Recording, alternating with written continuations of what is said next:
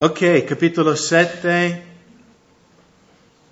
è un bellissimo capitolo. Abbiamo visto che Davide, eh, tutto il eh, popolo di Israele si è unito sotto la sua sovranità. In capitolo 6, con alcuni problemi, lui è riuscito a portare l'arca di Dio a Gerusalemme. E in capitolo 7 Davide ha qualcosa nel cuore, no?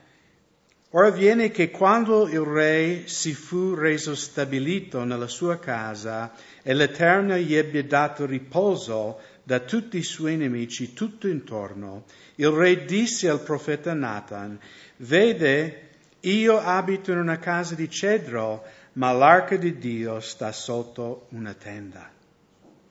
Quindi Davide a riposo dei suoi nemici e sapete che quando, eh, anche in Proverbi dice che quando le vie di un uomo piacciono al Signore, lui fa che lui diventa in pace anche con i suoi nemici. Tante volte, fratelli, noi abbiamo conflitto nella nostra vita perché stiamo camminando in disobbedienza. Ma quando camminiamo nel volere di Dio, è Dio che apre porte, è Dio che non fa cose miracolose per noi.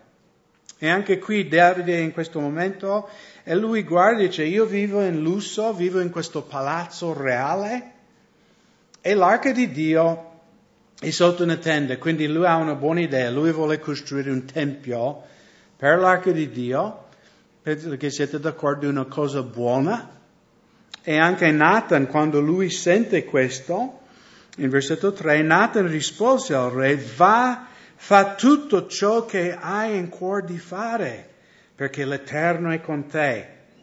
Quindi Nathan è la prima volta che conosciamo Nathan, questo profeta che poi vedremo ancora più avanti nella vita di Davide, nella vita di Israele. E Nathan sente il cuore di Davide, Davide vuole fare un tempio per il Signore e Nathan dice vai, è una cosa bellissima, è solo che il Signore dice aspettate ragazzi, no? Aspettate. Ma quella stessa notte la parola dell'Eterno fu rivolta a Nathan in questo modo. Va a dire al mio servo Davide, così dice l'Eterno, mi costruirai tu una casa perché io vi dimori? Quindi Dio fa una domanda a Davide. È una buona domanda. E secondo me Dio sta dicendo, Davide, io sono l'Eterno, io sono l'Onnipotente, io sono il Dio che ha creato l'universo. Vuoi costruire una casa per me? No? È una buona domanda. E secondo me anche anche noi credenti, cioè io penso che tutti noi se amiamo il Signore vogliamo fare come Davide cose grandi per il Signore, come anche io vorrei vedere, come ha detto Fabio, cioè Fabio e Maria quando venivano c'era io, Silvana, Gabriella, Paolo, Marta, Alberto, Fabio e Maria, questa era la chiesa di Montebelluna.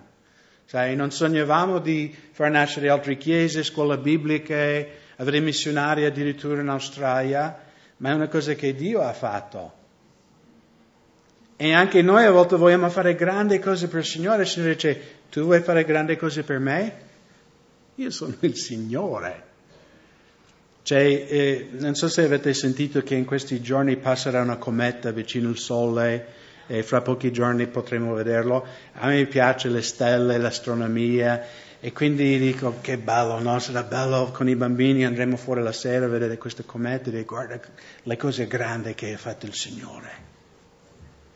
E il Signore dice, io sono il sovrano re sull'universo, tu mi vuoi fare una casa, Davide?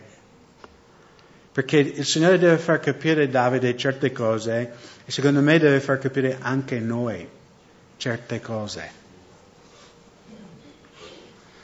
E dice, tu mi farai una casa, mi costruirai tu una casa poiché io vi dimori, poiché io non ho dimorato una casa dal giorno in cui ho fatto uscire i figli d'Egitto fino ad oggi ma ho vagato sotto una tenda e in un tabernacolo. Dovunque sono andato in mezzo a tutti i figli di Israele, ho forse mai parlato ad alcun del tribù a cui avevo comandato di fascere il mio popolo di Israele dicendo perché non mi edificate una casa di cedro?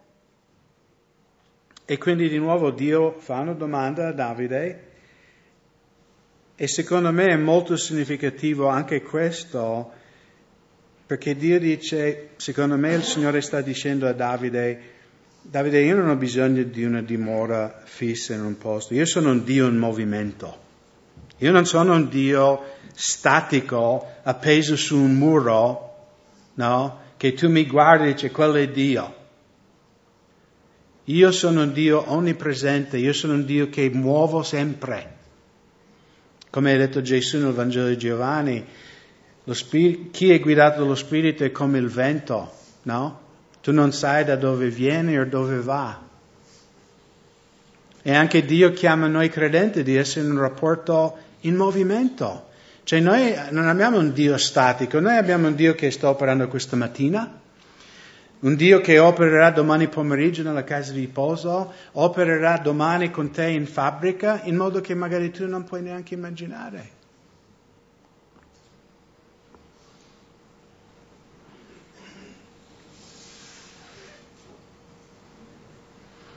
In versetto 8 Dio parla a Nathan e dice tu, Davide vuole farmi una casa, Davide vuole fare grandi cose per me, invece io voglio fare grandi cose in lui.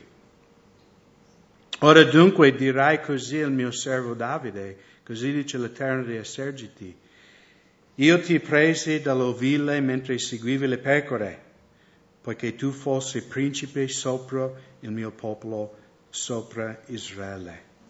Sono stato con te dovunque sei andato, ho sterminato tutti i tuoi nemici davanti a te, ti ho reso il tuo nome grande come quello dei grandi che sono sulla terra. Assegnerò un posto ad Israele, mio popolo, e ve lo pianterò perché dimori in casa sua e non sia più disturbata, e i malvagi non continuano a opprimerlo come nel passato. Dal giorno in cui ho stabilito dei giudici sul mio popolo Israele, e ti darò riposo da tutti i tuoi nemici, Inoltre l'Eterno ti dichiara che Egli ti costruirà una casa. Quindi come siamo partiti in questa storia? Davide ha una bella idea, Signore io voglio fare qualcosa grande per te perché tu mi hai fatto tante cose, Signore io voglio fare un tempio per te, voglio costruire una casa per te. E alla fine il Signore come risponde a questo desiderio di Davide? Davide sarò io a costruire una casa per te. Tu vuoi fare grandi cose per me, ma io voglio fare grandi cose in te. Cose che tu non puoi neanche immaginare. E a questo punto nella vita di Davide, noi sappiamo che Davide fu profeta, Tanti salmi sono profetici riguardo il Messia, il suo discendente che sarà il Salvatore del mondo. Ma io penso che umanamente in questo momento Davide, quando sentivo il Signore parlare di casa sua, di un regno suo, pensavo più alla sua uh, progenie fisica, no? Il, il, regno di Israele fisica, i suoi figli dopo di lui, Signore, com, sai, come anche magari molti padri hanno un'impresa, una ditta, dice come sarà della mia fabbrica quando non ci sarò più, i figli porteranno avanti quello che ho cominciato. Ma il Signore qui sta parlando con Davide e dice, Davide, tu stai guardando queste cose, ma io voglio fare una cosa che tu non puoi neanche immaginare. Io voglio fare una cosa attraverso di te a cui anche la gente in Armenland saranno benedetti. Anche aborigeni in Australia saranno ripieni di Spirito Santo, perché attraverso uno dei tuoi discendenti io farò un regno eterno. E secondo me anche il Signore vuole parlarci questa mattina, fratelli, che nella vita di ciascuno di noi Dio vuole fare una cosa che noi non possiamo neanche immaginare se noi lo permetteremo di fare. E questa è la chiave, se noi lo permetteremo di farlo. Perché Dio vuole, di nuovo Dio è sovrano, Dio è onnipotente. ma ci ha creato come essere con libero arbitrio. E lui vuole la nostra cooperazione. Dio non violerà il nostro libero arbitrio. E quindi ci vuole la nostra collaborazione. Come rispondiamo noi alle meravigliose promesse di Dio? No? Le accogliamo? Come vedremo che Davide farà? Con umiltà? O dice, no, no, Signore, no, no, stai fermo, lo faccio io una casa per te. Vedrai quello che io farò per te, Signore.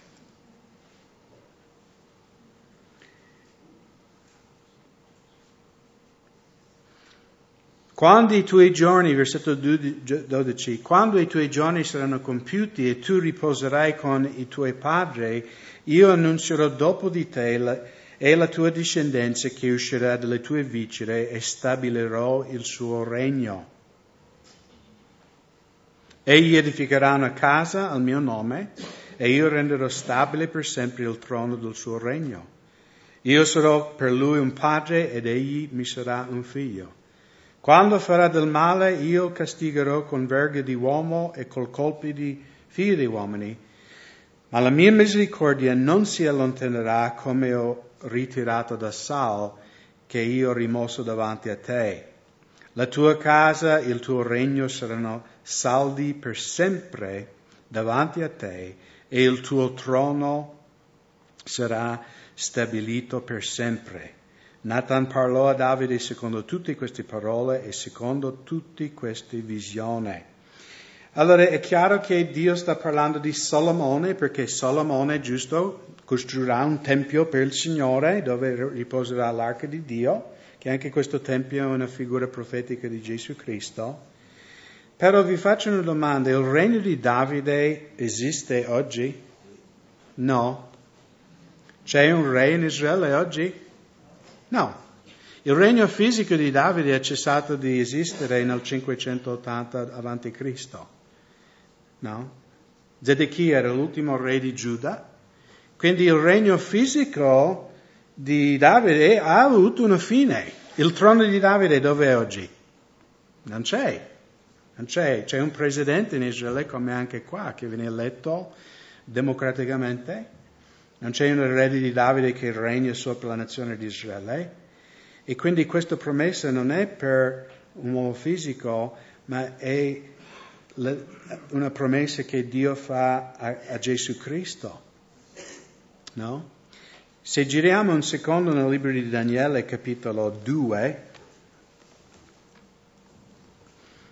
e sapete il libro di Daniele è pieno di visioni profetiche che Daniele ha, in Daniele 2 Daniele ha una visione di quattro regni, no? Allora noi sappiamo dalla storia che il primo è quello che era eh, proprio quello durante il tempo di Daniele, no? quello regno di Babilonia e Persia. Poi il secondo regno era i Medi Persi, il terzo regno il regno di Alessandro Magno, i Greci, il quarto regno sappiamo che erano i romani, esatto. E in versetto eh, 44, no? Perché questo regno dei romani era questo di ferro e di argilla. Versetto 44, al tempo di questo re il Dio del cielo farà sorgere un regno che non sarà mai distrutto questo regno non sarà lasciato un altro popolo, ma frantumerà e annietterà tutti quei regni e sussisterà in eterno. Esattamente come ha visto la pietra staccarsi dal monte, non per mano d'uomo, e frantumare il ferro, il bronzo, l'argento, l'argilla e l'oro, il grande Dio ha fatto riconoscere al re ciò che deve avvenire da ora in poi il sogno è veritiero e la sua interpretazione è sicura. Allora penso che voi avete capito, questa pietra che viene staccata dalla montagna senza mano di uomo, che diventa un regno che consuma tutti gli altri regni e dura in eterno, è il regno di Gesù, o Gesù Cristo, no? Gesù ha detto, Pietro, su questa roccia, non su te, Pietro, uomo fallace, ma la roccia su cui è edificata la Chiesa è quella che Pietro ha dichiarato quando Gesù ha chiesto chi dicono che io sia. Chi dicono gli uomini, no? Alcuni Giovanni Battista, alcuni Elia. E Gesù ha detto, ma voi cosa dite? E Pietro, voi sapete la risposta. Tu sei il Cristo, il figlio del Dio vivente. E Gesù ha detto, su questo, non su di te, perché se tu leggi nel greco, la parola per Pietro è piccolo sassolino e lui dice roccia, non sassolino, lui dice rocca. Quindi lui dice, io non edificherò la mia chiesa su te, Sassolino, Pietro, io edificherò la mia chiesa sulla rocca, che è Daniele 2, che io sono il Cristo, io sono il figlio di Dio, io sono il Salvatore del mondo. La chiesa è edificata su questo. Questo è il Vangelo. E lui dice, le porte dell'inferno non potranno vincere e quindi Dio sta promettendo a Davide, attraverso di te, la tua discendenza sarà stabilito un regno che riempirà tutto il mondo. Davide, tu stai pensando nel piccolo, tu stai pensando per Salomone, per, per Nathan, lui aveva anche un figlio Nathan, tu stai pensando per no, questi altri figli fisiche e dove finirà il tuo regno qui di Israele. Ma io ti sto dicendo che attraverso di te io comincerò un regno che durerà per tutta l'eternità. E di qui tutte le famiglie, no, la famosa promessa, promessa ad Abramo in uh, Genesi 12, attraverso di te tutte le famiglie della terra saranno benedette. E anche noi, sapete che voi, la tua vita è un adempimento delle profezie bibliche? Cioè la tua vita, e noi siamo tante nazioni in questa Chiesa, che è una cosa bellissima. Noi siamo all'adempimento di questa promessa, perché noi questa mattina, la maggior parte di noi siamo nati di nuovo, abbiamo la speranza della vita eterna in Cristo Gesù. E noi siamo beneficiari di questa promessa che Dio sta facendo a Davide. Tutte le famiglie nel mondo saranno benedetti attraverso la tua vita. E secondo me Dio vuole far capire, Davide vuole far capire noi questa mattina, che noi pensiamo nel piccolo. E dice, Craig, fratello di Montebelluna, non limitarmi, non limitare quello che io posso fare nella tua vita. Comincia a pensare molto più grande. Anzi, tu pensi più grande che poi, e io farò cose ancora più grandi. Perché Paolo dichiara che egli è capace di fare al di là di quello che noi possiamo pensare o immaginare. Quindi Dio dice, fratelli di Montebelluna, immagina la cosa più grande che Dio può fare nella tua vita, no, se, vieni meno, perché tu non puoi immaginare. Non sei in grado di immaginare quello che Dio vuole fare nella tua vita. Ed è quello che Dio sta dicendo a Davide. Tu Davide vuoi costruire per me una casa? Stai fermo. Sarò io a costruire una casa per te. Sarò io a preparare una salvezza eterna per la tua anima. E anche Gesù ha promesso a noi, fratelli, io vado a preparare una dimora per voi. Ed è stato detto, e secondo me è una cosa bella, Dio ha messo sei giorni per costruire l'universo e sta mettendo duemila anni a preparare la tua dimora. Quindi non vedo l'ora di vedere mia casa che il Signore mi sta preparando. Ma più di quello non vedo l'ora di vedere Lui in tutta la sua gloria. La casa poi... E non penso che avremo neanche tanto tempo a guardare la casa in cielo. Io penso che vorrei, cioè il nostro desiderio sarà sempre davanti al suo trono, di essere uniti a Lui, di contemplare la sua grandezza. E quindi come risponde Davide a queste meravigliose cose che Dio sta dichiarando? E come rispondiamo noi? Di nuovo, tante volte anche noi vogliamo fare grandi cose per il Signore, E quando il Signore dice, Craig, ok, hai un buon desiderio, però siediti un po', sarò io a fare per te una casa.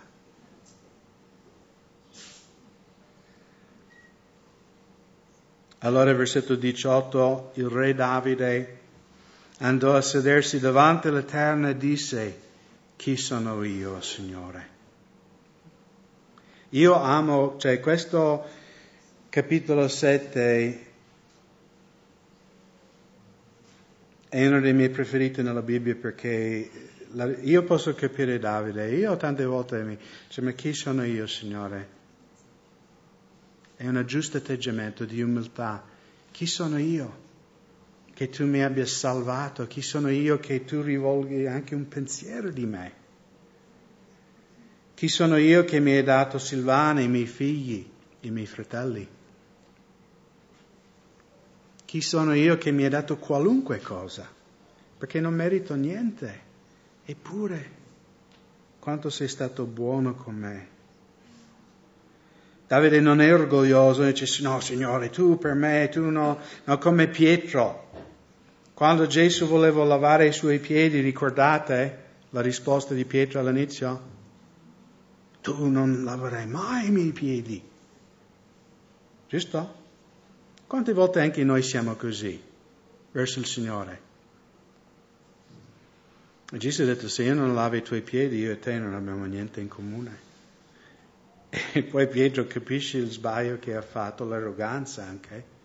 Perché cosa stava facendo Pietro? Stava rifiutando le benedizioni di Dio. Pietro voleva, Signore, io morirò per te. No, Pietro, siediti e lascia che io faccia qualcosa per te, che io lavo i tuoi piedi abbia l'umiltà di ricevere le benedizioni che io voglio mettere nella tua vita. E, e, mi piace perché Davide risponde esattamente come anche noi dovremmo rispondere. Chi sono io, Signore?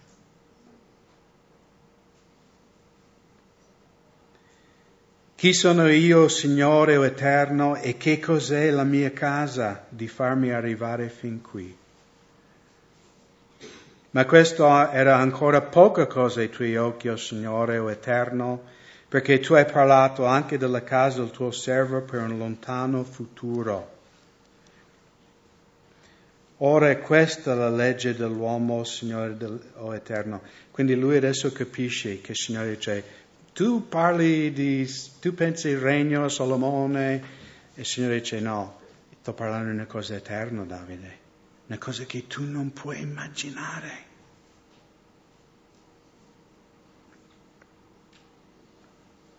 Che potrebbe dire di più Davide?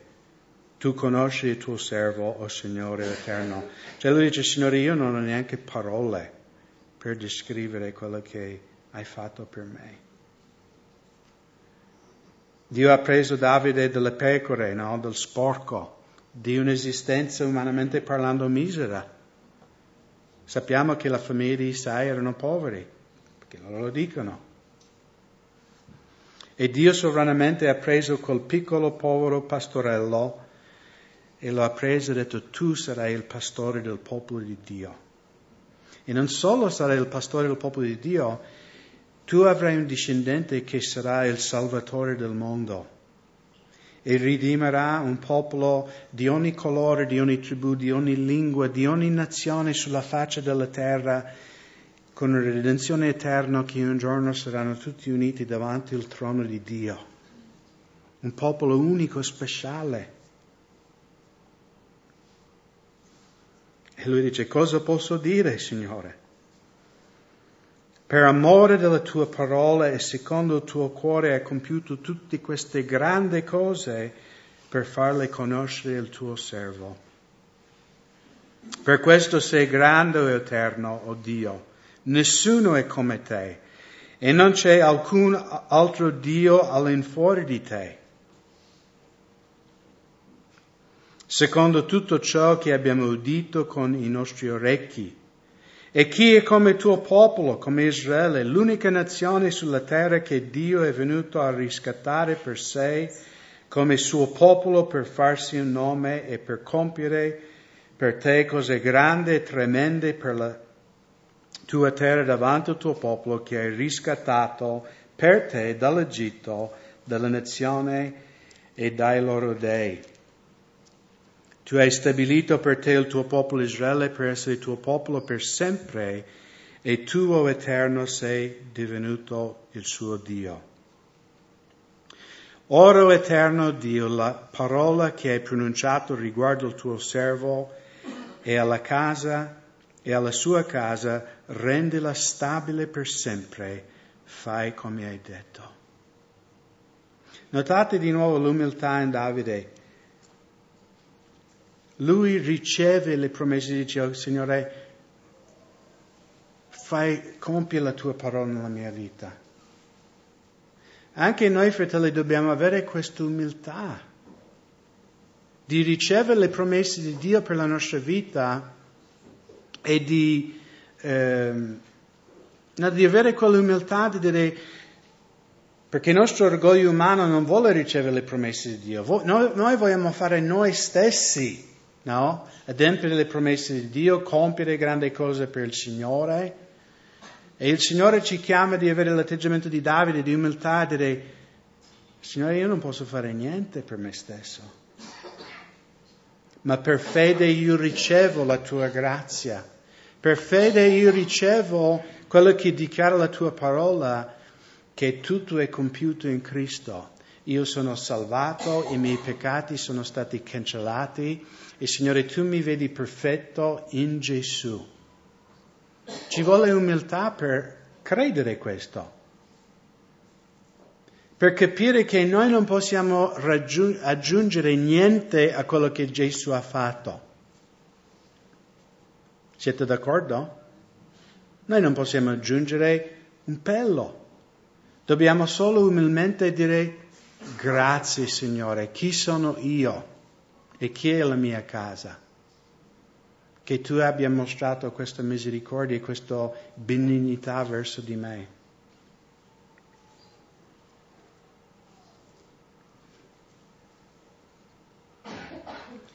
Versetto 26, il tuo nome sia magnificato per sempre, si dica l'Eterno di eserciti e il Dio di Israele. E la casa del tuo servo Davide sia reso stabile davanti a te poiché tu, o Eterno dei eserciti, Dio di Israele, hai rivelato questo al tuo servo dicendo, io ti edificherò una casa. Per questo il tuo servo ha trovato il coraggio di rivolgerti questa preghiera. E ora, Signore Eterno, tu sei Dio, le tue parole sono verità e hai promesso queste belle cose al tuo servo. Noi non dobbiamo leggere la parola e dire no, non è così. Dobbiamo solo dire, Signore, la tua parola è vera. Queste promesse sono meravigliose e io per fede le ricevo. Signore, adempia la tua parola nella mia vita. Ora perciò degnati di benedire la casa del tuo servo affinché sussista per sempre davanti a te, perché tu, o oh Signore, o oh Eterno, hai parlato e per la tua benedizione la casa del tuo servo sarà benedetto per sempre.